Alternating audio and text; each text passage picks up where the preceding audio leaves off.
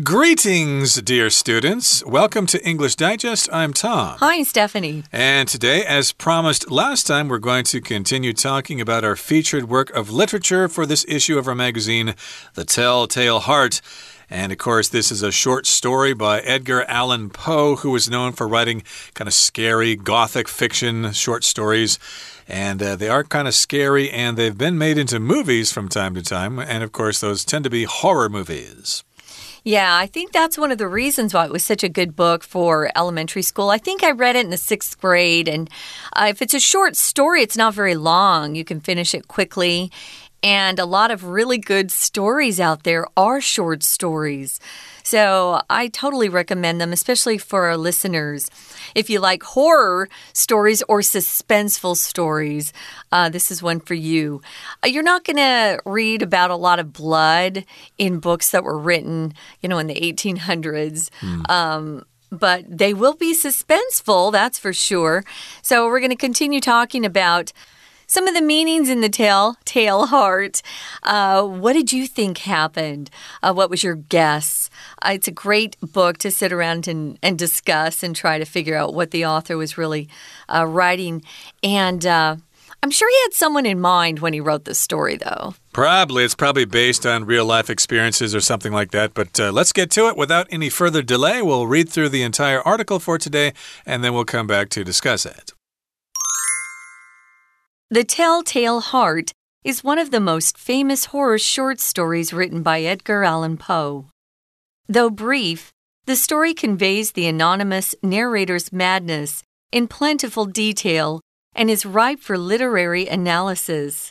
It's a classic example of Gothic fiction, a genre that emerged in the late 18th century. Gothic fiction often portrays the darkness of the human soul, but does so with a creepy atmosphere, rich in terror and rising tension. One technique Poe uses to create this atmosphere is using a first person perspective with an unreliable narrator. The speaker tells us nothing about themselves, except to proclaim they're not mad. Clearly, we shouldn't accept their words at face value. They say there was no motivation for their crime, and that they loved the old man. But is this true? The relationship between the two characters is ambiguous. Is the narrator the son or daughter of the old man? Was the murder carried out in revenge for strict or even abusive parenting, symbolized by the old man's watchful vulture eye? We don't know the answers, but Poe's narrative style encourages us to speculate. Another symbol to highlight in the story is the beating of the heart. It represents the narrator's feelings of guilt, especially in the final scene of the story. Before the murder, the sound could be seen as the narrator's conscience, warning them to stop. In the end, the beating increases in volume again, showing how the narrator is becoming more and more tormented by the knowledge of their crime. Ultimately, they confess to be free of the sound and their guilt. Let's dive in, folks. We're going to talk about this short story. It's very famous. It's probably Edgar Allan Poe's most famous piece of writing um, because it was. Uh, it was so kind of it was creepy and fun at the same time. Um, I also wanted to say something. I don't think we mentioned this in day one. A lot of Americans will pronounce these two words exactly the same: the telltale heart because mm -hmm. we're we're lazy. Um, but if you want to be uh, accurate, it's tell, tail, more of an a sound on the next word. But yeah, most people just say the telltale heart. Um, but it is one of his most famous short stories, and it's very short but it conveys or gives you this impression the anonymous narrator's madness in plentiful detail. Um, is ripe for literary analysis. It is ripe for literary analysis, and that's what I was talking about. Just sitting around and kind of discussing what he meant by writing this and what his intention was. Um, anonymous means you don't know who's doing something or giving something.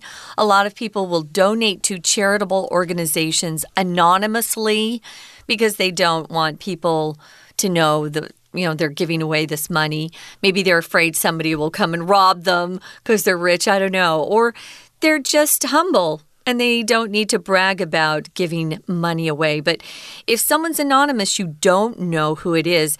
And the narrator of the story is uh, anonymous. We don't know who it is. Tom mentioned in day one that uh, the the story is written in the first person. That means that the person telling the story will just be using "I did this," "I said this," "I went there." That's uh, the first person. Exactly. And again, this person is anonymous. We don't know who this person is. Is uh, is this person related to the old man? Is it the old man's son or brother or even daughter or sister or whatever? Even the gender of the narrator is not clear. Although I think most people probably assume it's a guy because they're they're the guys who are the, that go crazy and most, murder people. Yeah, most of like the that. murders, especially at that time period, were were mostly men. Women murdering was really rare. Right. So I'm yeah I'm going to assume it was a male, but Hmm. uh, for the uh, uh, spirit of the story, we should just uh, realize that the uh, narrator is anonymous. And uh, if you talk about literary analysis, that means people look at the story or the novel or whatever, and they look for themes and ideas. And of course, uh, lots of uh, courses in universities are all about analyzing literature. Yeah, what does the play Hamlet mean? Let's break it down. Let's look at the speeches of the various characters to see what it really means and what sort of implications it has for people in society. Literary, of course, means having to do with literature, uh, things written like poetry and novels and short stories. Right. Analysis is a noun, and the verb would be analyze. So analysis and analyze. We have the strong syllable on different uh, syllables in those. Sorry about that. Analysis, second syllable. Analyze, first syllable. So, yeah, um, we'll often take very detailed looks at something. And there's usually discussion if you're taking a course in high school or college, especially in college when people are required to give their opinion a lot more than in high school. And it's ripe for literary analysis, which means it's ready for that. Uh, It's begging to be analyzed Perfect by for people. it, yeah. And it's a classic example of Gothic fiction, a genre that emerged in the late 18th century. Uh, Gothic fiction, of course, is uh, all about uh, finding out what people are really thinking and the dark side of people and murder and all that kind of stuff. Uh, Gothic oftentimes refers to that period in history in Europe of the Goths and their architecture, but sometimes it also describes uh, people who like uh, a certain kind of music, like uh, heavy metal, and they wear black clothes and they put on white and black makeup and stuff like that. Those are people who uh, enjoy the Gothic genre of music. But this is Gothic fiction, and it's a genre that came out in the late 1700s. Gothic fiction often portrays the darkness of the human soul, but does so with a creepy atmosphere rich in terror and rising tension. Now, remember last time we talked about the word creep. Remember, he crept into the room, Right. he sneaked into the room or snuck into the room. And here we've got a form of it to be creepy, just means to be kind of scary. Uh, you might know somebody that uh, you don't really understand very well, and they kind of keep to themselves and they do weird things. You might say, Oh, that guy's really creepy. Maybe you should stay away from him. I wanted to mention uh, when Tom was talking about gothic folks, they're actually called goth. Oh, he's a goth, she's a goth. Um, besides just the the black hair, the black and white makeup, they'll often wear chains around their necks that kind of look like dog chains. Yeah. A lot of them are into vampire issues. Uh, it became popular um, back in the 1980s, and it's still going on. It's kind of a subculture. Uh, you still see goths around um, even today, but uh, yeah, they they have these morbid themes going on. Uh, morbid just means relating to death death death and destruction. So yeah, so um, if you're creep creeping or somebody is creepy to you, ooh, he's kind of creepy. They kind of give you. Uh, they kind of give you the the the willies. It just makes you kind of go, ooh. Um, you don't feel safe around somebody who's creepy. You don't know what they're looking at, what they plan to do. Um, yeah, it's best to, if you are in a situation, especially girls out there, if you're in a situation and somebody's coming off as creepy, I would leave. Uh, better safe than sorry. So, this was the kind of gothic fiction that uh, was starting to emerge in the late 18th century. That's the last of the 1700s. And it often portrays the darkness of the human soul, talks about people who. Um, actually confess that they have awful urges to hurt people, um, but does so with a with a really creepy, dark atmosphere. You're usually in dungeons, and it's very there's no light, um, and it just gives you a kind of a scary feeling. It says the atmosphere is rich in terror and rising tension. Um, a lot of people enjoy those kind of movies that make them sit on the edge of their seat and wait to scream. Um, terror is a noun, and it just describes this intense, really sharp feeling of of uh, fear. So if you're feeling terrified, it's because there's terror in in the situation that you're currently in. Terrified, of course, is the adjective form of that. Or you could be a terrorist uh, by trying to scare people by blowing up bombs in markets and things like that. But in this case, it has a lot of things that scare you. It has a lot of terror. Yeah. And of course, rising tension as you continue to read the story. You just want to keep on reading and find out what happens next. It's very gripping. And here in the next paragraph, it says One technique Poe uses to create this atmosphere is using a first person perspective with an unreliable narrator. So, yes, we've already talked about this. Of course, uh, different stories are told to us in different ways. Mm -hmm. If it's mm-hmm. first person, of course, you see a lot of I. I did this, then I right. went there, then I did that. That's first person. And the perspective, of course, is their point of view. So basically, we're told things by the narrator from his or her uh, point of view or his or her perspective. Yeah. So the speaker tells us nothing about themselves except to proclaim they're not mad. And that's a kind of a proclamation or a statement that continues on through the story. You know, he, he seems to always want to assure you or to insist that he's not crazy which just leads you to believe that he is indeed crazy. One person that's not crazy is our Chinese teacher. We're going to take a break here, listen, and then we'll be back. Hello everyone，我是派老师。今天讲解的是夏季合刊 Unit Fifteen Day Two 的课程。第一天课程里面呢，我们了解到了故事的概要。不晓得大家读完故事以后，觉得故事的叙事者他的精神状态如何啊？其实文学除了故事情节以外，还有很多值得大家探究推敲的，包括到底有没有任何象征的意义。比方说，凶手他听到的心跳声，他认为是老人的心跳。不过，除了可能是幻听以外，有没有其他诠释的可能？同学也可以问问自己。这些都是这个单元第二天课程内容所要解说的。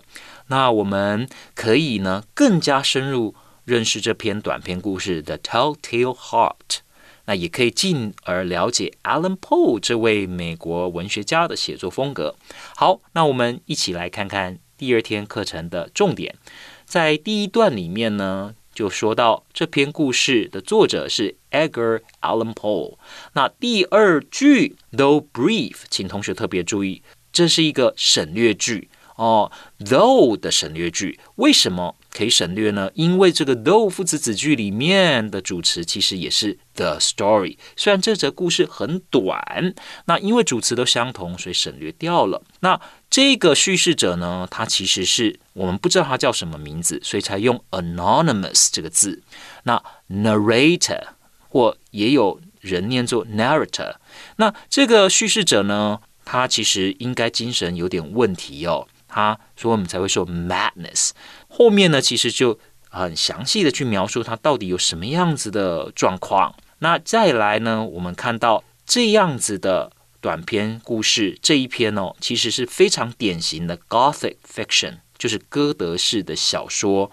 它是一种文学的题材。那请同学把逗点后面的这个 a genre genre 画起来。我们在讲文学题材的时候呢，我们的用词呢是 genre 这个字。好，那到底歌德式小说在描述什么呢？Gothic fiction often portrays 这个 portrays 其实是描述的意思，它描述的是人性的黑暗面。好，那同时呢，常常都会创造出一种非常。诡异啊，比较可怕的氛围，a creepy atmosphere。好，再来呢，请同学，我们看到 paragraph two 第二段这里，那第一句就先告诉我们这篇短篇故事哦，Alan Poe 写的非常的有趣的是，他是从第一人称出发，第一人称叙事的方式，英文怎么说？A first person perspective。好，那再来，因为我们不知道。我们看到第二句这里所讲的，The speaker tells us nothing about themselves。同学有没有觉得很奇怪啊？The speaker 是单数的，那后面为什么是 about themselves？其实这是我们现代英文常看到的。尤其是最近哦，常常有这样子的状况。那因为英文里面的代名词 he、she，或者呢，当我们用受格的时候 him、her，其实是有明显的性别的区别。那这几年来，尤其是在美国，他们性别平等的意识呢高涨。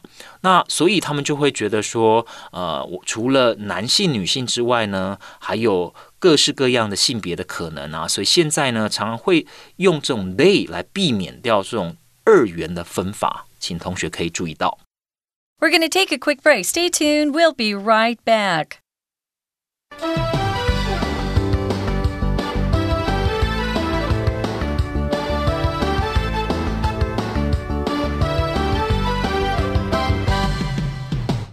All right, let's continue with our lesson. Again, we're doing some literary analysis of the Telltale Heart. Again, uh, Edgar Allan Poe uses the technique of the first person perspective, but the narrator is unreliable. We can't really trust this person. And of course, the speaker doesn't really tell us much about uh, him or herself. Uh, and uh, they just do say, however, that they're not crazy, that they're not mad, okay? And clearly, we shouldn't accept their words at face value. We shouldn't accept this on the surface. Just because they told us does not mean that they aren't crazy. In fact, we're probably convinced already that they are crazy. Yeah. I wanted to mention, uh, besides the first person perspective in writing, we have the second person, which uh, is rarely seen, but sometimes you see books that are all written with the you, you, you. Mm. That's really kind of an odd uh, type of writing, but you'll see it occasionally. Um, the most prevalent perspective that is used is the third person. Right. He did this, she did that. Um, I kind of like when you get first person. Mm. You know, that's kind of fun sometimes. Well, um, there's a lot of uh, stuff. It's uh, rich in this atmosphere. There's a lot to kind of scare the, the reader with. And as we know, the speaker doesn't really tell any anything about himself, doesn't tell us at least. And clearly it says we shouldn't accept their word at face value. This is a phrase we'll often use. It's kind of hard to even know what it means if you just see two words like face value. What is that? Well, if someone accepts something at face value, it means uh, they're believing whatever you're telling them. They don't need further proof or evidence. Um, I have friends that are so honest, I accept anything they say at face value. Mm. I don't question them. I don't check their sources uh, because they've they've proven in the past to be very trustworthy. Um, you shouldn't accept everything at face value, especially if it's really important to your health and life. Uh, double check sources, double check evidence, but that's what face value means. Right. Uh, we should, uh, well, yeah, we shouldn't uh, believe them. Uh, we shouldn't accept their word at face value. We shouldn't take their word for it. Mm -hmm. We could also say that. I did want to mention also that we are using the pronoun they uh, to stand for he and she. That's been a movement recently in society to use the word they uh, in place of he and she or her and him so that there's no ambiguity about gender. So, yeah, they say there was no motivation for their crime and that they loved the old man, but is this true? So again, the narrator says, Hey, I had no motivation for the crime. There was no motive, but I loved him anyway. But is this really true? Of course, the story kind of makes us doubt uh, the narrator's word for this. Yeah, so the relationship between the two characters, it says here, is ambiguous. If something's ambiguous, it's not clear what's going on. Um, maybe somebody tells you uh, something and you say, "Yeah, that's kind of ambiguous. What are you What are you trying to say?" So if it's ambiguous, it, it's open to different ways of interpreting. Different interpretations could be, um, uh, you know decided at that point, or it's just not clear. It's lacking clarity. It's not very definite. It's ambiguous. So maybe you have a friend and you invite them to a party and they say, um, yeah, that sounds really fun. Um, yeah, let me see if I can make it that answer is ambiguous. Are they coming or not? You don't know. They might, they might not. So, yeah, if someone's ambiguous, you might have an ambiguous future. You don't know what's coming, and it's hard to make plans especially in this day and age. And a similar word to ambiguous is vague. Mm. Uh, I asked him for some specific information, but he was vague. He didn't really tell me very much.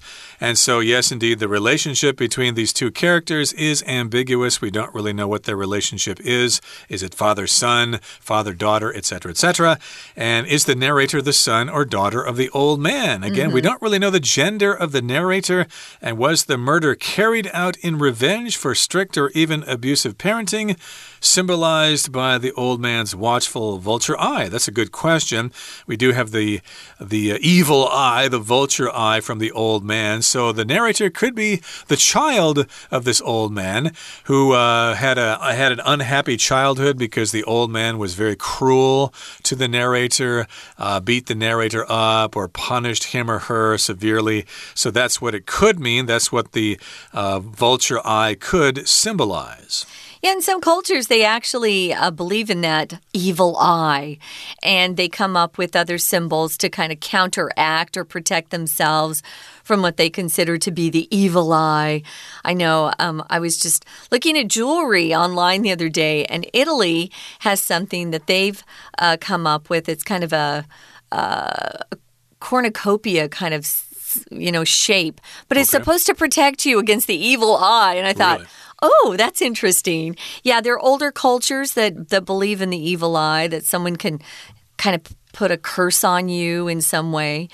Um, I think that this person has probably grown up with this old man, and when he gets that certain look in his eye, maybe that's when he's been been beaten or abused in some way, and so he's learned to be fearful of it.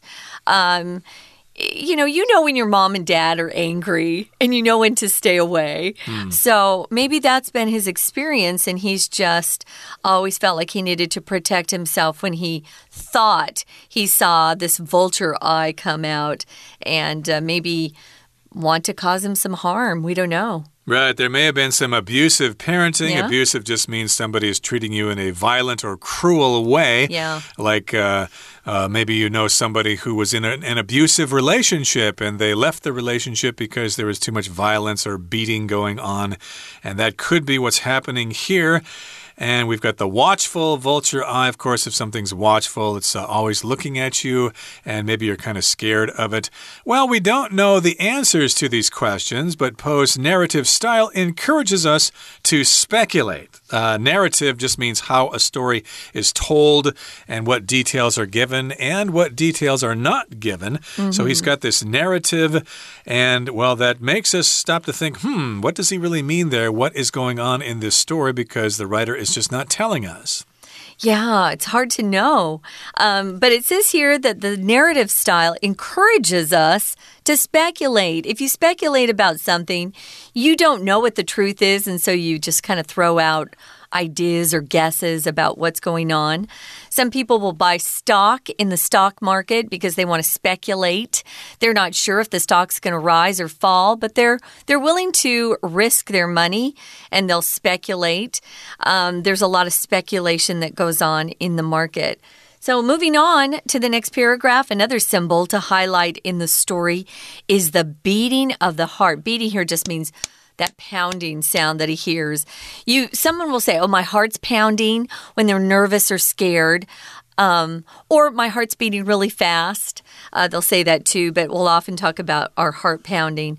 It represents the narrator's feelings of guilt.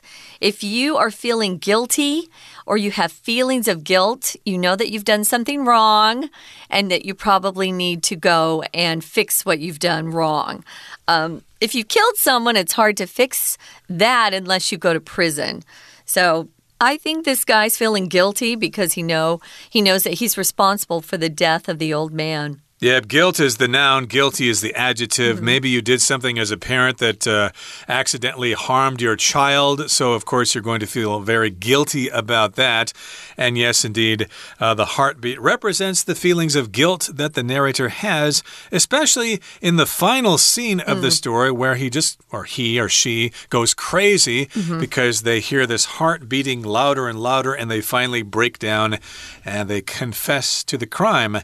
And before the murder, the sound could be seen as the narrator's conscience warning them to stop, or warning this person to stop. And yes, indeed, that's how you could see the heartbeat there. It could be the conscience of the narrator, and it's not really the heartbeat of the old man. Yeah, your conscience is the part of your mind and heart, I think, that tell you whether what you're doing is right or wrong and everyone has a conscience.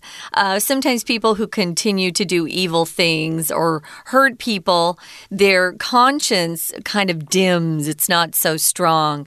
Uh, but everyone has that that inner part of them that tells them uh, whether what they're doing is right or wrong. If you have a guilty conscience, it just means you feel guilty about something that you did that was wrong. And the opposite of that, you often will hear us say, I have a clear conscience, which means I feel good about what I did. My actions were pure.